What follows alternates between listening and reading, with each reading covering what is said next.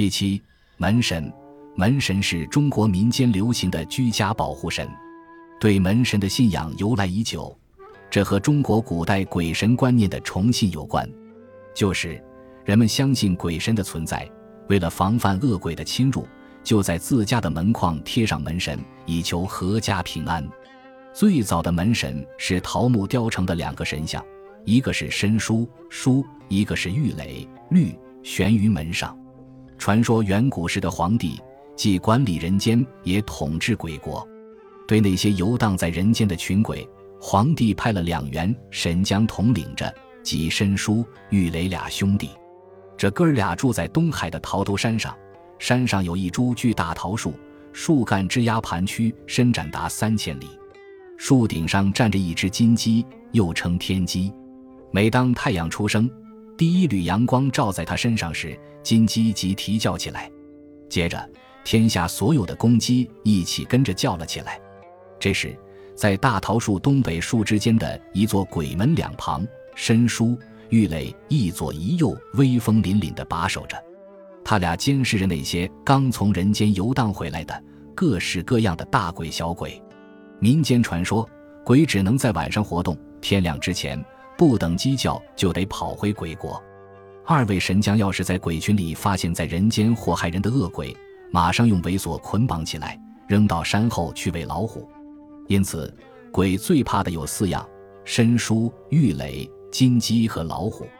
因为当时桃木很多，就将参书和玉垒制成大桃人，立在门口，以驱逐鬼怪。后来，就在木板上绘画参书、玉垒和老虎，并在门上悬挂绳索，以御恶鬼。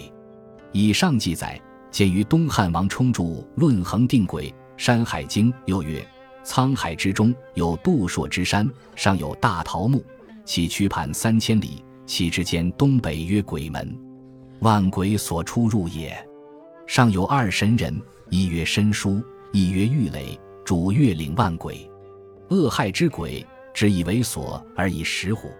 于是皇帝乃作礼，以石驱之，立大陶人。”门户画申书，玉垒合虎，玄尾所以喻兄妹。原来的神像是立体雕刻，比较费工。后来就将神像绘画在木板上，并将木板悬挂在门上，这就简便多了。或者干脆在木板上书写神将的名字，以及画些符咒，这就是所说的桃符了。以后又出现了著名的灭鬼好手钟馗。钟馗以后。又出现了武将门神。唐朝以后，最著名的门神是秦琼和胡敬德。秦琼和胡敬德是唐朝初年赫赫有名的战将，是帮助李世民打天下的开国元勋。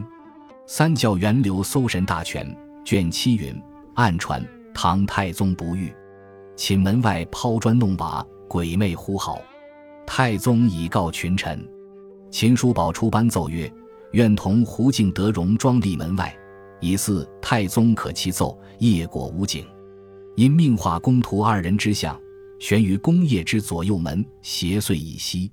后世沿袭，遂永为门神。这是说，有一天，唐太宗李世民身体不适，他听到寝宫外有抛砖弄瓦的声音，还夹杂着鬼怪的号叫声。唐太宗把这个奇怪的现象。告诉了诸位大臣，秦叔宝站出来奏道：“我愿意同胡敬德穿戴戎装，站在寝宫门外保护皇上。”唐太宗答应了他们的奏请，照这样办，一夜果然无事。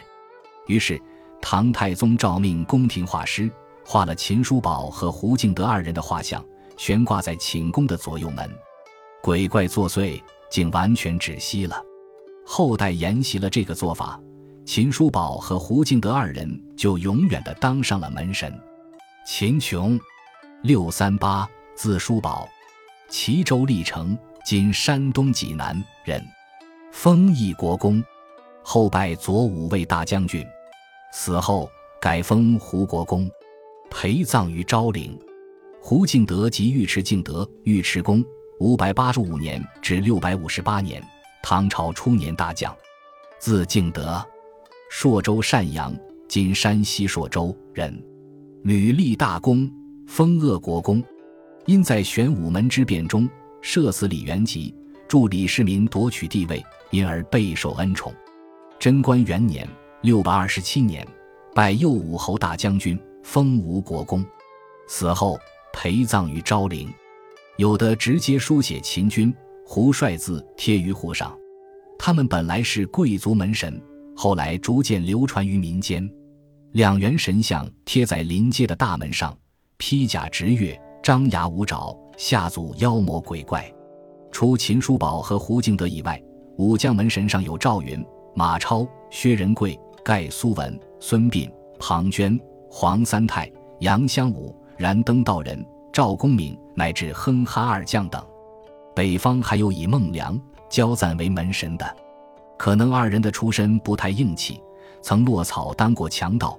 故不堪登大雅之堂，这二位只好纡尊降贵，在牛棚、马圈等处充当守卫。只有驱鬼镇妖一种功能的武将门神，已不能满足人们的多种需要，于是又出现了文官门神和祈福门神。后者寄托了人们期望升官发财、福寿延年的愿望和心态。门神除武将外，逐渐多样化了。祈求升官发财，贴文官门神如文昌帝君；祈求多子多福，贴送子门神如送子娘娘；祈求家庭和美，贴喜庆门神如和和二仙等。温和门神大都贴于院内堂屋门上，以别于街门上的驱鬼镇邪的武将门神。门神变成了一个多功能神，门神可以驱鬼神、镇妖邪、保升官、为家人、助功力。降吉祥，因此门神得到民间的礼拜。门神的信仰，寄托着人们心里的某种寄托。